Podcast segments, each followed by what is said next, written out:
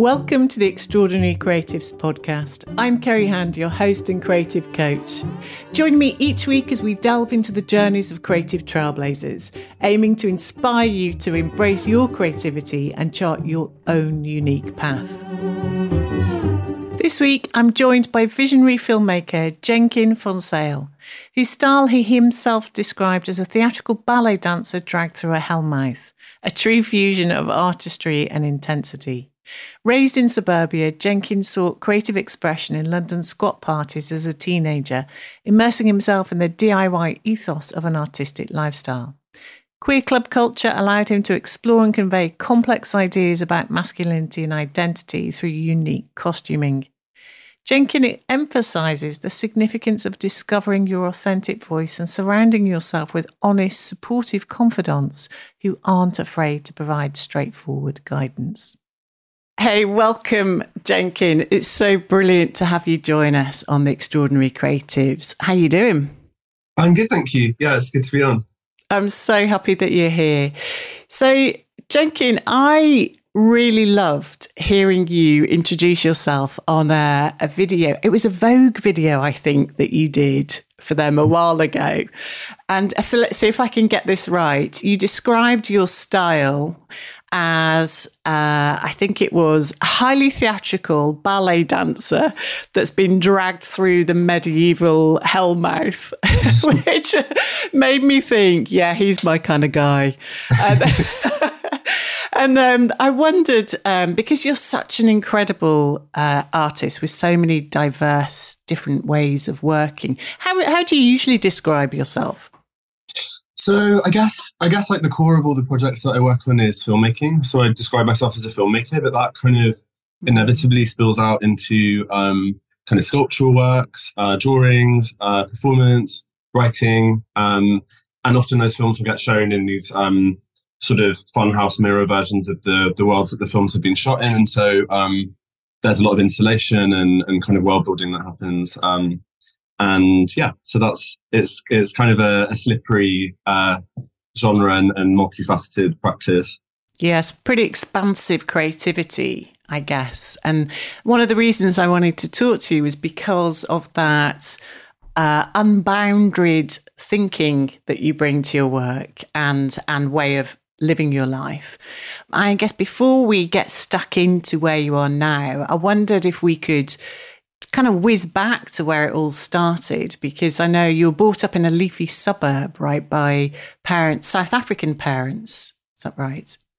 Yeah, yeah. So, um, uh, I, um, I guess like if, if we're to trace back like the the kind of creative origin story, I was making a lot of um, of these kind of really gaudy um, uh, paintings when I was younger. So there would be of these kind of Dionysian masses of swirling bodies that I would like stick loads of broken costume jewelry over. And um, in retrospect, they have like nothing to do with what I'm working on now. Um, and I can trace stuff back a bit better to um, being this kind of overactive theatrical kid that would um, rope in like children in the area to like make uh, sort of uh, versions of, of, soap operas or to put on like uh, theatre shows behind um, curtains in the living room. Um, and I never thought of that as art, obviously, at the time, but um, I think it points to this like inextinguishable desire to be an artist or like to be kind of um, a maker. Um, and um, I think that in in that sort of logic that was established then, I, I sort of see uh, early echoes of the way that I work now with performers and the sort of unbridled chaos and um, love of improv and and and working with with kind of characters. Um, so yeah, so that's that's kind of. Um, but but when I was a kid, I, I really wanted to be a stop motion animator, so that was like my my driving force, and I would. Um, I was, I guess, in in early shades of uh, my interest in horror, I would make these quite uh, horrific animations with um, offal meat. Um, my parents, uh, uh, as you said, South African, and they uh, have like a huge love for offal. Like they love like sheep's head and um, brain and liver and all this all this stuff. And so I kind of use bits of their um, their leftovers and, and animate them um, uh, into these kind of chaotic, unbridled uh, masses of, of flesh. How did uh, you even know how to do that? How did you learn to do it? Um, so I had I just did it with a webcam, um, and there was like a I, I loved like Aardman animations, and then um, as my like uh, breadth developed, like I, I was fascinated with this uh, Czech animator called Jan Švankmajer that um, mm. that kind of made a lot of animation out of taxidermy and and um, and junk and kind of reformatted them into fantastical creatures and and also this other uh, these brothers called the Brothers Quay that that made a lot of work that referenced uh, Švankmajer.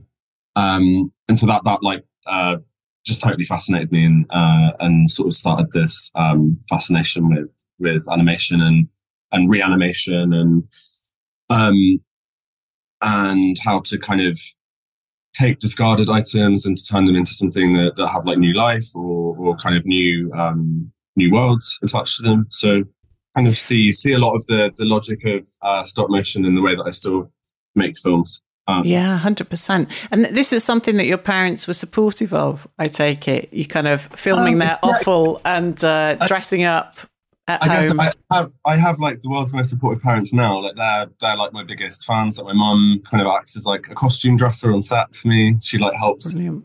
um helps getting the the silicone mask on. Um but I think at the time my dad just like wanted me to be a rugby player. Like he, he would like drag me literally crying every Sunday to like rugby oh. practice. Um and just wanted me to to be a kind of um yeah, like a uh a wingman or whatever. But um tried and failed, I guess.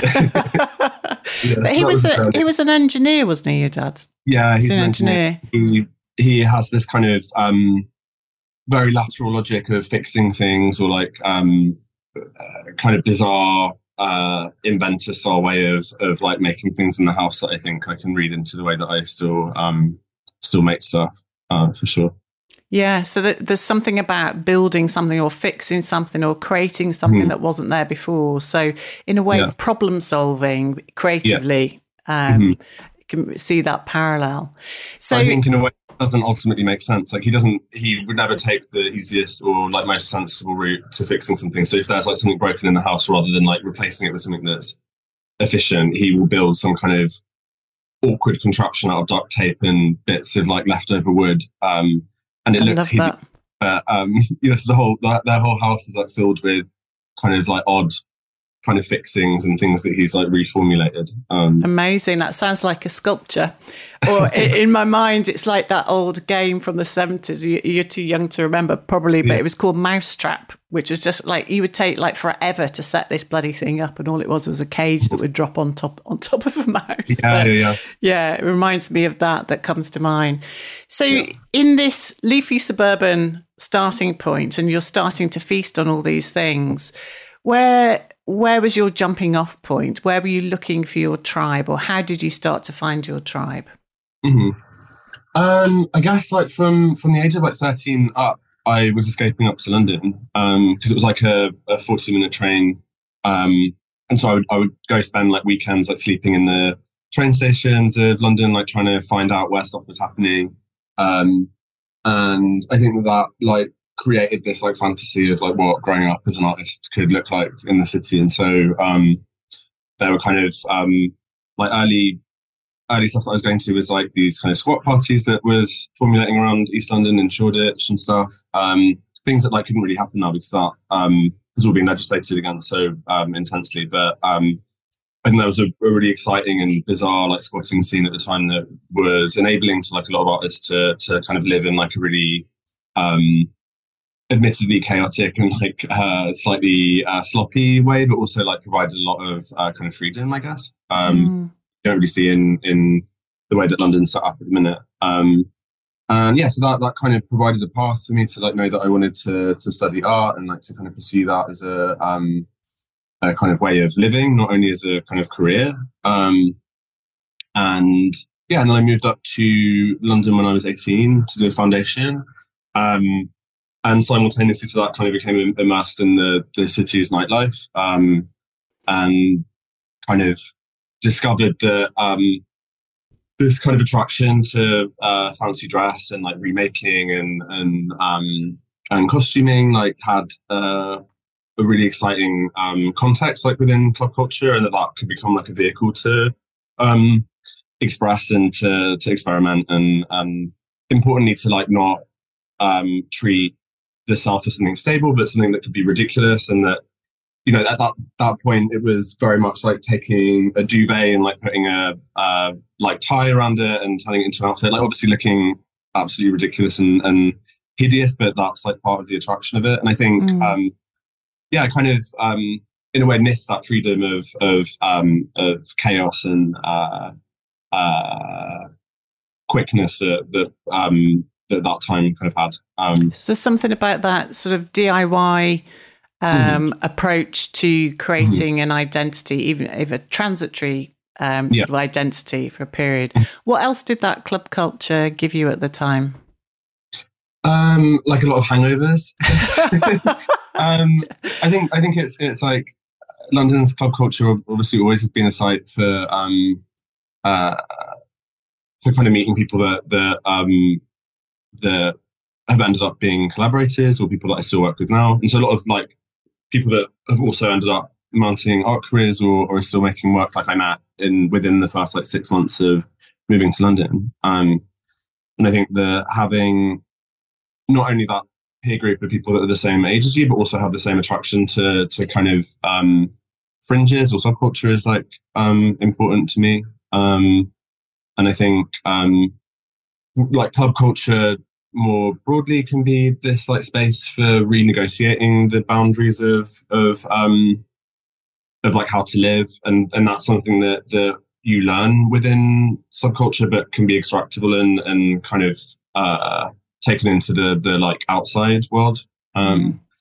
And i'm and i'm still really interested in the way that um kind of escapism or or fantasy or, or subculture and the kind of world building that happens within them um can also reflect like some of the politics of the spaces that surround them. Um, mm. And so I think that that was kind of an early imprint of that. Um, How did that also, start? Oh, so, yeah. Sorry, how did that start feeding into your foundation work? Um, God, I'm trying to remember what I was doing on foundation. Um, I think there was also like a concurrent um, spaces that I was going out in. Um, these kind of messages of the last sort of like squat related scene, art art scenes that were in London. Um, so my friends run this space called SAT that was in, um, I think it, it, moved through various sites, but it ended up um, kind of finding this like six story warehouse building in, in Lewisham. Um, and it was it was so enormous that like each month they would like find a whole like a kind of trapdoor that would lead to a new kind of wow. abandoned corridor. It was like this sprawling, like uh, terrifying building, um, and they would throw lots of um, kind of anarchic parties and, and club nights, and um, the basement floor was this enormous um, uh, vacant kind of car park type uh, concrete space, and they would um, hand it over to different artists to to make work in. And so that's the first kind of space that I did um, an exhibition in. Um, and at the time, I'd been um, this is when I was on my BA at Slade, um, and at the time I'd been kind of avidly collecting detritus from uh, uh, movie sets. So I would just like email through different producers or like different spaces and anything that they were throwing out for free, I would um, get and like store in the car park outside of uh, Slade in the back um, storage unit. Um, and so the exhibition that I made there was this kind of cruising ground built out of all of this detritus and vestiges of, of film sets um, with a kind of um, film score throughout it. And um, I just can't I can't think of like what an equivalent space would be now, but I think that was really important to to have the low pressure um, uh, anarchic space that you could just kind of overhaul, um, do whatever in for free. Um, and it ended up descending essentially in the private view to just being a party. Um, the film in in the um, in the back of the space was about Foley sound, which is the kind of post production mm. of of audio for um, for film and, and TV. Um, and I was really interested in in the kind of almost Catholic transubstantiation that happens to ordinary objects in the sound design. So they'll take things like um, a watermelon or a, a, cabbage, and through kind of pulping it, that becomes a human body. Um, mm. And so I like the suspension of disbelief and the transformation that, that happened. And the films kind of featured these um, kind of stunt actors that were caught between front and backstage, kind of pulping um, versions of their bodies that were like cabbages and watermelons. And so the opening, we made cocktails that were served inside cabbages, and they were like the most disgusting, like vodka, vodka pulps. Um, they look like brains. Yeah, exactly. Um, uh, yeah, so that that was kind of the first um, show that I put on, and I think that has a direct link to to the sort of like nightlife stuff that I was um, going to at that point. Yeah. It's pretty ambitious for a BA show. Have you always been a massivist in your thinking?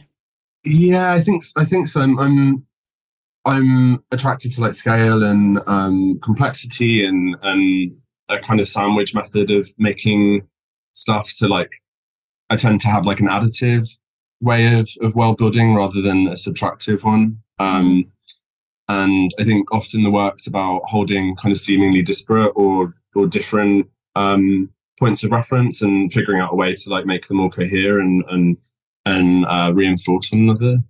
Um, so yeah, it's definitely definitely always uh, scraping at you know the outer edges of what's possible. Um, mm. So, w- would you say it was that degree show where you started really defining your style, for want of a better word? That's a shorthand to kind of reoccurring obsessions or reoccurring things that come through your work now. Yeah, so, so, the eventual degree show that I did at Slade is probably the the thing that established like most of the logics and and kind of scaffolding of how I work now. Um, and um, I, I, mentioned this show that I did before at, at, um, at well, it was called Dig at that time in in Lewisham. Um, and um, although that had like elements of film, it was more about this kind of sculptural aftermath of, of Hollywood productions. And I started to think about the fact that a lot of the work that I've been making were almost spaces that were waiting for a film to, to occur in them or mm. waiting for performance to happen. And yet I'd never really considered like that as the, the focus. It was always an, an afterthought. And so moving into my final year at Slade, I um, thought about how to kind of continue using this idea of, of uh, detritus to my advantage. And I remember that there's this like big complex of film sets in the south of Spain um, where they shot um, a lot of the Italian spaghetti westerns. Mm-hmm. And so the south of Spain became an Italian production's way to like recreate the American desert for cheaper labor costs, um, and a, a, kind of a way to to imagine the American West.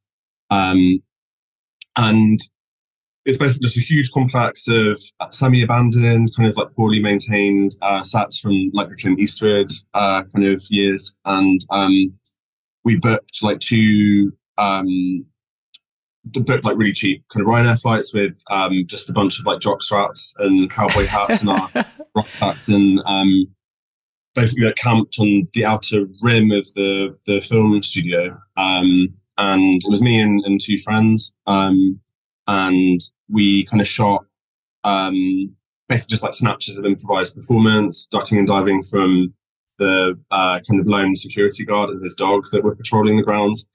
And then we get we get caught. The dog would kind of like chase us, and we'd have to like run out, like um, replot, kind of character select into a different outfit, and then like go back out. Um, and um, I think I was interested in in kind of reperforming or reimagining the idea of masculinity that, that those films kind of represent, but also um, to kind of explore this idea of like head um, uh, kind of like bodily uh, extremity that that um, I guess I was interested in from the kind of club stuff at that time.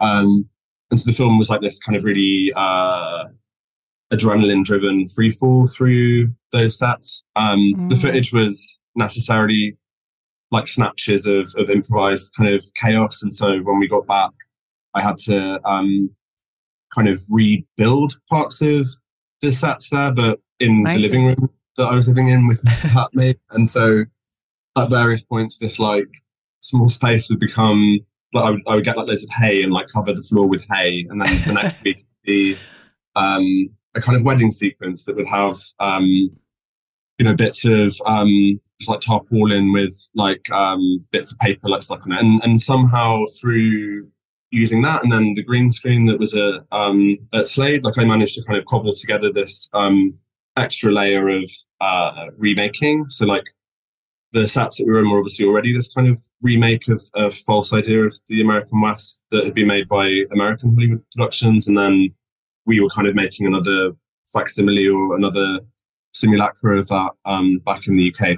Um, Love that. So, Do you know, I'm struck by a few things. One, which is just the brass balls of it, uh, uh, just, but also the freedom of you, you know, just packing your bag full of brilliant uh, props and camping and the determination. You know, there's something about what do you think it where did you get that drive and determination to kind of carry your vision through?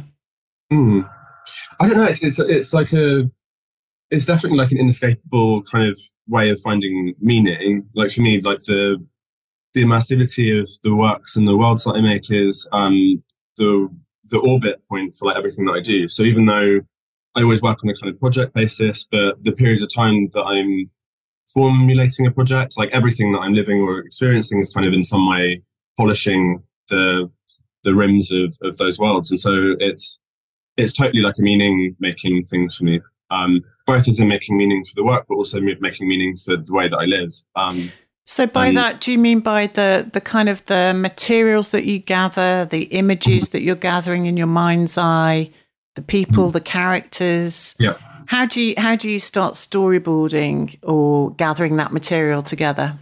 Um, so it's a combination of of um, inevitably like just trawling online, which I mm-hmm. find slow but uh, uh, uh, productive eventually. But also, um, I guess when I'm looking for performers, it's kind of making sure that I'm going to see live and breathing things that, that can feed into the work. Um, a lot of the projects are quite um, like location driven, and so um, a really important part of researching is kind of finding those like uh, kind of key uh, location plot points. Um, and so at the, at the minute in this new project that I'm doing, I'm I'm in the most uh, kind of surface level thing. Like I'm I'm in the process of of making the styling and like wardrobe, but mm-hmm. in some mm-hmm. ways like that's one of the most important aesthetic world building points. So like I find it one of the most consuming and like satisfying parts. So I'm currently getting loads of like frilly pink stuff sorted. Um,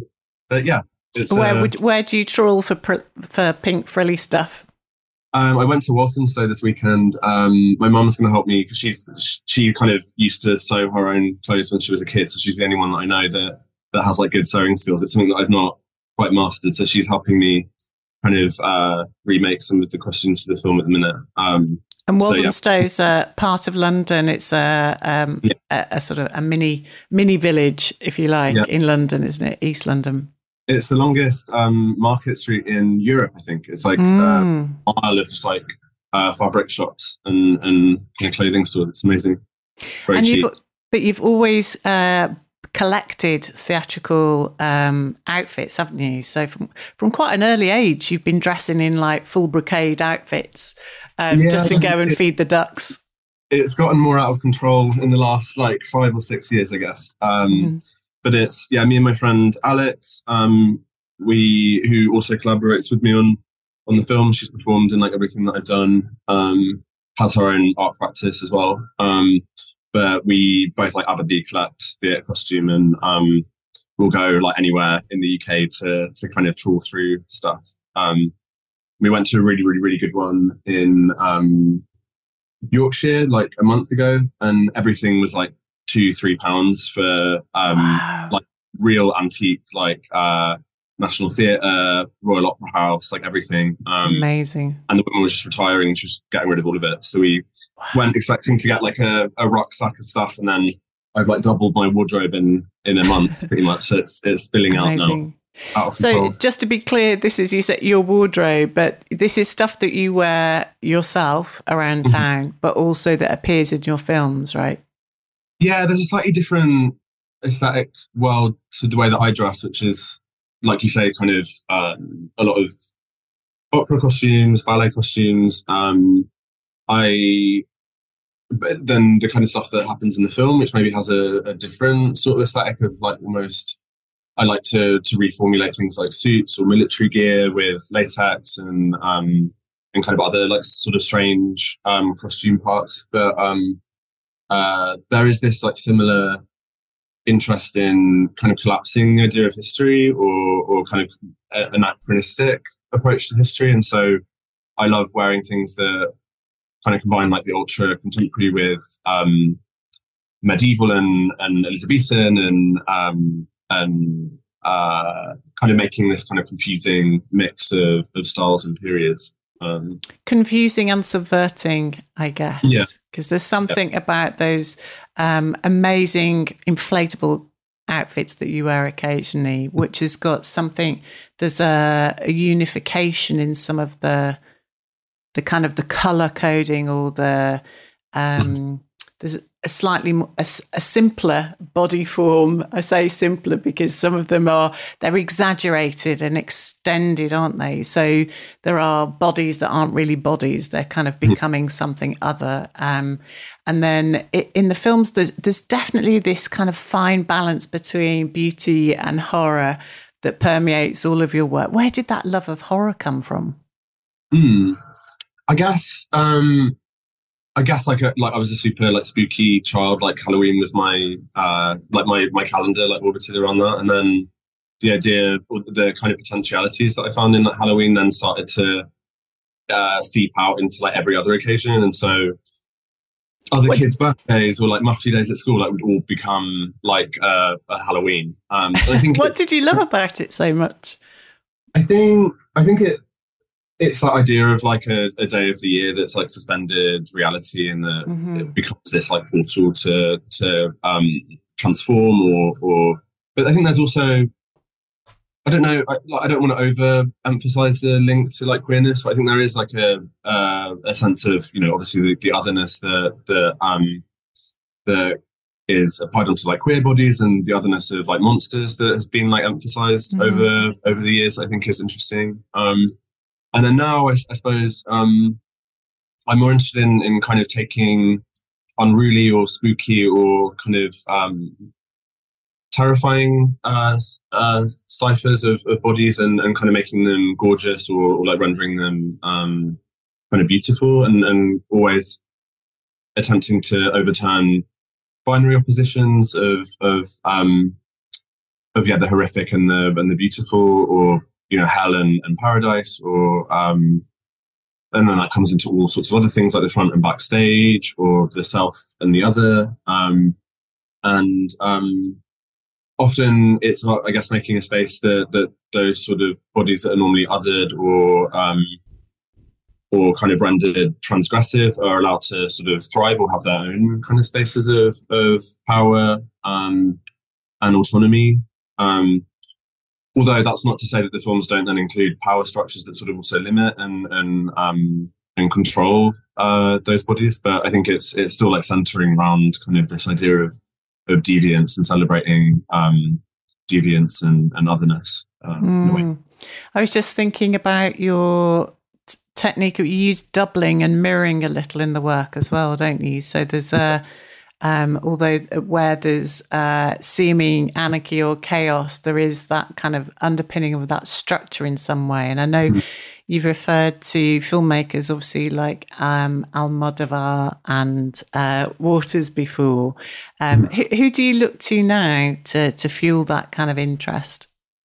My favorite so, so I have a lot of interest in in like regular cinema, um, and so I love like Lynne, Lynne Ramsay, uh, Gaspar Noé, um, Andrea Arnold, uh, like you said, like John Waters and Almodovar, um, David Lynch, obviously. Um, I love the like comedian Julia Davis and and like Nighty Night and all that kind of like British dark comedy. Um, and then my favorite kind of art filmmakers. Um, are probably like Mika Rottenberg, who um, mm-hmm.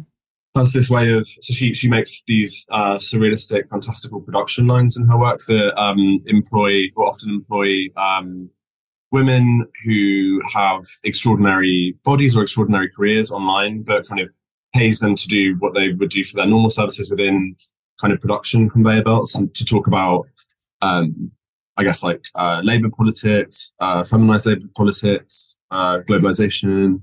I think that she has a really good way of using the fantastical not to be a point of escapism or like denial, but rather to use fantasy to kind of actually reinforce and to talk about things that are super contemporary and and, and alive and, and relevant. So I think that's always because I, I, think I'm I'm not super into fantasy or um, or world building if it's about kind of denying the the contemporary mm. politics. Uh, I think it's more about finding a way to talk about them. Um, mm. Yeah. So I'm just gonna just to rewind for a minute because you, um, um, I love the fact that so many of the uh, our conversation is kind of is almost world building in in our, our, imaginations at the same time. Going back to the Slade, your degree, and you're kind of you're developing your style there. Mm-hmm. How did you start to fund and um, develop the scale of the projects that mm-hmm. you were so passionate about developing?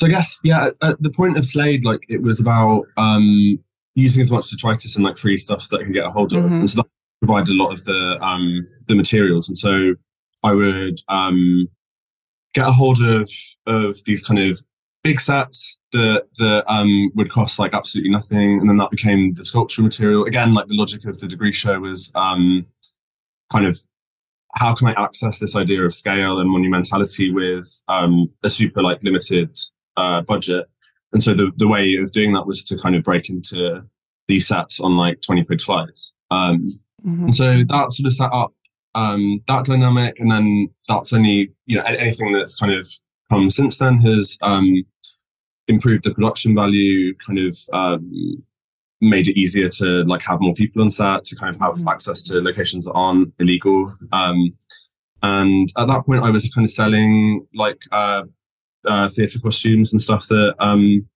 I had gotten a, a um, at sales I didn't want. And that still, I still kind of do that on the side now, um, kind of uh, like flipping or like uh, like yeah. moving on on costume stuff. Um, but um, the yeah, I guess like the the thing about being an artist in London is that um, there's a really good report on this that um, some students that I was at Slade like uh, co-authored, um, and they're called Industria, and it was mm. called Sparks the report, and it was about the kind of conditions of of um, being an artist in in kind of this because since I've moved to London, it's basically been uh, conservative government and a, a, long stream of austerity measures that means that the art world is like hugely underfunded and, and kind of strapped. Um, and artist labor is often used as a kind of um, a, a, kind of surrogate for that, I suppose, in some ways. Mm-hmm. Um, and um, it means that you know I don't like I don't really know artists that, that don't have multiple overlapping like freelance stuff alongside working. So even now, when I've you know I have like commercial gallery representation, I'm selling work to a certain extent. Um, have like funding in place to to kind of make the films. I'm still doing you know like four different freelancing stuff on top of that. So it's a mm-hmm difficult thing when you're working like full time as an artist on projects that optically look like they're, you know, well, that it is a full time job, but you're still yes. having to, you know, have scaffolding in, in, multiple other ways. So it's a tricky, it's a tricky industry if you, yeah. if you make money. and I, well, I appreciate you being open about it because one of the reasons um, that we do what we do uh, at Ceri Hand is to support artists and creatives earning money doing what they love. And I mm. think the reality of understanding kind of you know how you stitch these things together i think one of the mm. reasons that i love talking to you is because you haven't let at the beginning of your career you didn't let the kind of lack of funds or um, the lack of opportunities hamper your imagination and the the world building that you wanted to create you just found a way to do it and i'm curious jenkin what, what do you think gave you the confidence to to kind of back yourself in that way? What was it mm. that kind of helped you to actually see that vision through? I guess I'm still still in like a, a situation of being in like a, a, really good set of art schools. So like I went to Slade and then to the RA. I think that was I think after I graduated from Slade and my BA, I was a bit like, fuck, I don't know what I'm doing in, in the real world now. And so I, I ended up doing like some music video direction. Mm-hmm. Um, I was working a lot doing like fashion stuff and I kind of just had to hold myself and be like, this is not actually what your trajectory is like aiming for. Um, and so I, I applied to the RA, which is a really good and, and unique course in the UK in that it's um, it doesn't rely on government funding, so it kind of has its own um, separate ecology, uh, which in some ways is problematic, but for the most part is like really amazing because they can have total autonomy over the direction. So that's being going there like really was transformative for me to kind of both be as experimental and as um, challenging to myself as I could be, but you know that you're kind of held within this um, this uh, kind of institutional context. But I also think that um, aside from from that, it's about having kind of confidence in in um, in your worldview and and um, and nurturing the parts of that that, that are like super um, unique and, and necessary and and to kind of see that through, which is which is really tricky because I think being an artist has this um, duality to it, at least in, in my understanding of extreme necessary confidence to be able to like see a vision through, but also kind of crippling self doubt and um, and uh, confusion with it. And so it's often quite a hard thing. I, I particularly find when I've like seen and delivered a project through that kind of point of cleaving or cutting the umbilical cord of a project, you're kind of left totally from scratch again. Um, yeah. That can be quite a difficult thing to navigate the hilliness of these moments of extreme celebration and um, satisfaction and, and you know pride or whatever with moments of just total self doubt. Like every project that you finished feels like you're never going to make anything ever again. And, and how so, do you navigate that? What tools and techniques have you learned that help you with those moments of crippling self doubt?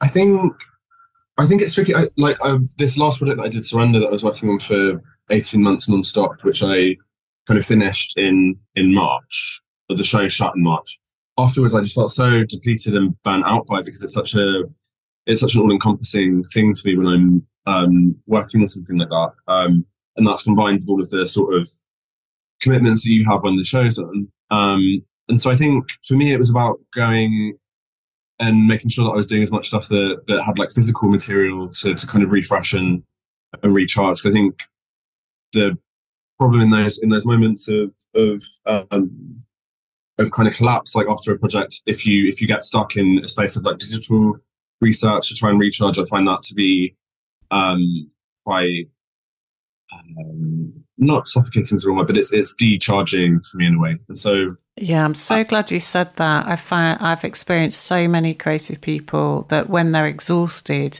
they get sucked in. I've been prone to it myself, where you get sucked mm-hmm. into a spiral of doom on a yeah rabbit warren of digital.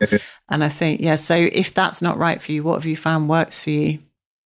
So um, there's a couple of places in London that I like. To. There's uh, an archive called the Bishopsgate Archive that is in Liverpool Street, um, and it, it, started off as a kind of uh, individual history archive of, of uh, Londoners, and then kind of over the last decade or so, it's switched into having a new focus and a new strand of, of LGBT archives, and um, the new kind of archivist and director Stefan has amassed this huge amount of, of kind of bizarre fetish material that is like uh, kind of tracing this like history of um, of like countercultural materials in in the UK, and they have bizarre, like really weird stuff. Like they have um, this uh, collection of scrapbooks, like twenty five scrapbooks they found under the bed of a Tory MP when he died, and it's just tracing his obsession with raincoats uh, from the 1920s until the 2000s, and so it's just like you know thousands of images of of raincoats. But Amazing. I love, I love this kind of sense of obsession. I'm interested in desire and obsession a lot. Um, mm-hmm. And to be able to like not only know that this thing exists, but to like physically handle it and look through it is like amazing. And I think I love that. So you replenish yourself by having some in real life yeah, experiences. So. Mm-hmm. Yeah, yeah, and going to you know going to see as much stuff as I can. Um, you know, like theatre and and shows and and going out and things that, that kind of uh, enliven and activate the body rather than sort of like suffocating in in the worst thing that you can do if you're stuck i think is to kind of uh, force something to happen. You kind of have to wait for things to appear to you. Um, mm. what would you say the challenges have been for you Jenkin, since you since you graduated and, and in the way that you work? Um, i think at the minute it's like about figuring out what the long term feasibility is of working on these kind of big film projects. Um, and I'm I'm really insistent that they get shown with kind of sculptural builds, but that's like not always possible to kind of store or to like archive. And so, you know, I'm kind of dealing with this like mass of, of like leftover stuff from installation that's like piled up in a guardianship in in uh, Woolwich at the minute. Um, and um, I think I think it's about figuring out you know that strategy of like how to nourish and maintain that ambition and um and and yeah like like how how this can can continue to be a career. Um i think it's also like i was saying this kind of the the workload of like juggling like multiple projects um i don't i don't work with like any studio assistants or managers or anything and so um one of the things that i find tricky about being an artist is the multifacetedness of of what you're expected to be able to do um so moving from your creative ideas through to project management and marketing and all yeah, of that. So, yeah. Yeah. Mm-hmm. And so you, are suddenly becoming like a shipper and a, uh, you know, a spreadsheeter and a mathematician and like all this stuff, negotiating mm-hmm.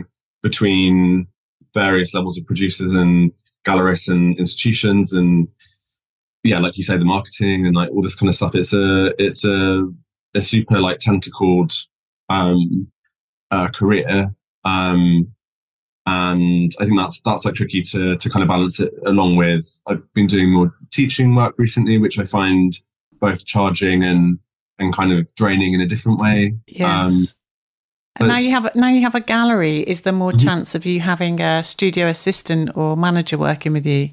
Yeah, I think that's that's. I'd, I'd hope in, in like a couple years time that, that that would totally like help with the burden of, of that kind mm-hmm. of stuff. So yeah, it's figuring out like how to make all of that stuff. Mm-hmm. Um, you know, how to make the beast. Yeah.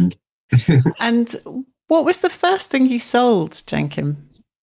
The first thing I sold, ooh, I think it was in the pandemic, um, and I think it was a drawing to my friend. Um, wow. Yeah, so that was it's still fairly recent. I hadn't, I might have sold like tiny things before that, but that was the first thing I remember being like, "Wow, this is like crazy." Um, that you can sell something you've made. You can sell something that you've made because um, it never really. I, I, was making such like uncompromisingly, you know, um, difficult work in terms of a commercial thing. If you're if you're like an artist without representation or anything, and I was just like, wow, this is like, wow, so this is this is possible. um, and is that because you you thought because you make such um, such enormous scale, but also diverse materials? mm-hmm. that you thought actually selling something like that you thought would be difficult? Mm-hmm. Yeah, I think so. And, and um, and so like you know, it's telling that the first thing that I sold was a drawing, but then um, it was at my degree show at the RA where I sold some like really weird stuff, and I was like, okay, this is kind of um, there is like possibility within this. So, mm-hmm. um, what have you uh, noticed about the people that like and want to buy your work? Are there any uh, connecting uh, threads? Yeah, that's a good question. I think um, I think people collectors like to a certain extent want uh, kind of um, uh, they they they want to be sort of like within the glow of the artist as well as mm. the work kind of you know often like um, a kind of personal collection connection to the artist or or mm-hmm. or like they you know it's a way of kind of having a small jigsaw piece of of the the world building and the essence of like the larger work I guess um, so I think there's a there's a relationship with that for sure. Um, so have you found if somebody's bought a, an edition of a film, have that they'll also buy a sculpture or a yeah, drawing it's, or it's, yeah, I think there's something because because the things that I make are so holistic that there's this idea of um of the part kind of being able to contain the whole in some way, yes. or they they kind of are imbued with some of the um not not to make them into kind of talismans or whatever, but that there is mm. this idea kind of because they're connected to the world building that maybe they have some kind of sense of essence. Or, mm. And I'm just wondering if there's um, there's always a surprise in the artists that I've worked with. You know, the kinds of people who are drawn to their work. And uh, I was wondering if there'd been any surprises as to the the people that you've attracted so far. Um, no, not really. No, not not as of yet. I'm sure that there will be. and uh, who's been the most fun to work with in terms of arts organisations or uh, curators or institutions that you've worked with so far? I think I think the one that's most important to me is the show that I did at Hayward Gallery in 2019, mm-hmm. um, and it was when I was in my second year at the RA. Um, and growing up, like the Hayward was always like my my dream, ga- or like you know, inconceivably dream gallery to to show something in. Um, and I just couldn't believe that it was happening. It was like so amazing. Like I, I hadn't shown publicly or in any institution or any proper space at all. I'd only shown in like spots and you know in in within the universities. Um, and so that was like mind blowing. And they had the most incredible like technical producers that um it was just like inconceivable that that you know you could have something like built and and made to that like level of care and and and they like really held and led me through. Didn't ask you know i had the most ridiculous proposals and ideas and they just like let me do it which is kind of a, a dream when you're that age. Um and i haven't could you, quite could you say the name the name of the show jenkin? Yeah it was called Kiss My Genders mm-hmm. um and it was curated by um vincent um Honoré who now works in um the south of france but yeah, it was kind of the the uh, uh, only show I think that he did at Hayward. Um, I think we had a, a studio visit, um, kind of the first studio visit I'd ever had, um, and he thought that I was like a, a, drag queen or something. Like he thought that my work was self portraiture, and came in and I was showing him all of this stuff about these film sets that I've been breaking into and the latex inflatables, and I think he was just kind of quite stoic and stony about it. I think he was kind of like, oh, okay, this this is like a bigger project than I thought it was. Um, and they just yeah they they just like let me do whatever. And that's i you know i, I don't know if i would have had a, quite the same route through um my career if it wasn't for that. So i'm very grateful for that show. More things came from it. Yeah yeah. And then the pandemic hit which obviously had a whole confusing um mm. limitation to like certain things that were happening. But uh that definitely like set me up for for stuff. What do you love the most about being an artist um, I think it's it's kind of, and I, I think I've, I've, said this before, but it's this idea of it creates like a framework or like an excuse for you to kind of live differently. Like it's a, a really good like container for um for living deviantly or kind of you know just like living a, a different kind of lifestyle. And, and, I think there's possibility within that to, for reimagining and um and all sorts of, of, of kind of exciting things. Um, and so when when we're like shooting a film or like when I'm in the depths of like uh, a project, like it, it's it's genuinely and truly like overwhelming and um in in the best and worst ways. Um, mm-hmm. and so that's that's something that maybe like you only get to access as an as an artist, and I'm I'm grateful for that mm-hmm. for sure. And you've learned so much in uh, a lightning tour through your career so far. But what would you offer artists or creative people coming up behind you? Mm. Or indeed in front of you? What advice would you uh, inspire people? Mm. Um, I think um, I think that we, and it's like naive to imagine that it's possible to be like optimistic at the future at the minute. Like I think that we live in this kind of overlapping sense of of crises, and as long as I've been like an adult, it's been kind of so that we live in such a, a, culture of doom, and that feels like a quite addictive state of mind to be in. Mm-hmm. Um, and my work is not kind of naively optimistic; like it's quite dark, and it has like all sorts of shades of of um, of like horror, as we've spoken about, and and and yeah, certainly isn't this kind of like happy, clappy sort of worldview. But I think that it's really important at points in the work that we make to to kind of not focus on the on the overwhelming state of of uh, of kind of crisis, but to apply kind of CPR to the kind of embers of things that are really important to like salvage about of, mm. of humanity, I guess. And so I try to do a bit of both in the work that I make um, to kind of talk about the and critique kind of um, contemporary state of neoliberal capitalism or whatever, but to also kind of remember things that make us like uniquely human and and um, to kind of include moments of empathy or, or liveliness, um, solidarity, community, all this stuff. So I think it's I think that's something important to kind of hold on to. Mm. So there's a sort of being aware and being um, participating in the current uh, mm-hmm. state of the world, but also finding moments for joy and optimism and mm-hmm. uh, celebration.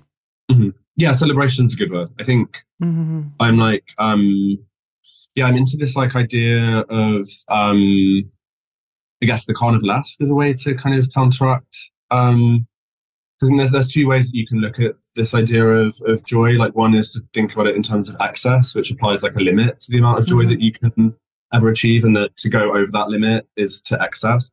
I'm kind of more interested in the films and the work that I make to talk about ideas of ab- of abundance, which is like mm-hmm. endless. Um, and so I like I like the carnivalesque as a way to kind of access that this idea of mischief or lightness or um, uh, kind of nuisance and trickery to to to kind of invoke a state of play as like a uh, a necessary and um, vital human uh, condition. So yeah, I love that. And uh, here's to being a nuisance more often. um, one last thing, what are you working on currently? Um, so I'm just about to go to Liverpool um, next week to start installing a new version of my my film Surrender, um, and so that's going to involve um, a massive like uh, inflatable wrap that you'll watch the film inside a dome inside the stomach. Um, a big uh, like mirrored trophy room with like five meter, four meter tall uh, stacks of energy drinks. Um, so that's going to be kind of wild and exciting to install. And then I'm mainly working on um, starting a new film project um, that has a working mm. title of Devotion Dome, and that's going to um, yeah kind of track these amphibian creatures' passage through a, a kind of spa unit. Um, and so I'm yeah just in the the kind of pre-production of that at the minute, the, the sort of writing. Mm, the writing, how does that evolve? Um, so various. I, I, mean, the last project I kind of wrote back and forth with my friend Brittany Newell, who's a, a novelist. Um, and I think that that I might kind of approach a writer to do a similar kind of world building, pre pre filming world building. But at the minute, I'm I'm kind of writing a very basic narrative structure um, and sort of identifying like what things have to be made out of it, essentially like props and and costuming and, and locations to just kind of map out a, a, an initial budget. But um, yeah, and then and then it's a then it gets to the point of being able to embellish and and kind of daydream over that structure, and that's the that's the fun bit. And do you sense check that with anybody? Like, how do you know it's good at any point? That's yeah, a good question. I mean, I think I have I have certain really core people that I speak to like really regularly. So Alex that I mentioned before, like mm-hmm. we speak on for at least like two hours to three hours every day while we're doing menial tasks. But that that's like yeah. a really essential kind of centering thing, and um, we're so involved in the um, criticality of each other's works that you know that's that's a reliable back and forth. But then I have you know my my friend Liv that I said that the RA with like we have a really good um, like practical and formal kind of relationship. She helped me install the tube system and a lot of the last installation. She's coming up to Liverpool, but um, and then I have friends like my friend Jordan Tannahill that um, is a writer and kind of provides like good um, kind of reflection on work. So I think yeah, it's it's about identifying those key confidants and figuring out like what mm. aspect they're like best at um, uh, reinforcing or, or kind of calling you out on. Um, so they, they give you honest feedback. Yeah. Yeah. I mean, like Alex is like one of the rudest people I know. Like she's like utterly rude to the extent that you have to have a, I have to like then, you know, overcompensate with an extreme center of gravity about the work to be able to sort of like um come out unscathed. The hurling shit that she's throwing at me. so I think, yeah. That's great. So you've got yourself a posse of people that can have got your backs, but also want the best for you by giving you honest feedback. I love that. Yeah. Thank you so much for taking time uh, to speak today. And you know, it's such a pleasure to see your work and the bravery that you express in the work. You know, and the willingness to go to those other places that some of us can't reach um, to help us think about the world differently. So long may it continue. Thanks for all of the work that you do, Jenkin. Thank you. Thanks so much. Ciao. please follow and share the podcast. It helps us to support more brilliant creatives like you. Recommend future guest suggestions in your reviews, they might well become part of our show. Thanks for being part of our creative community. Until next time.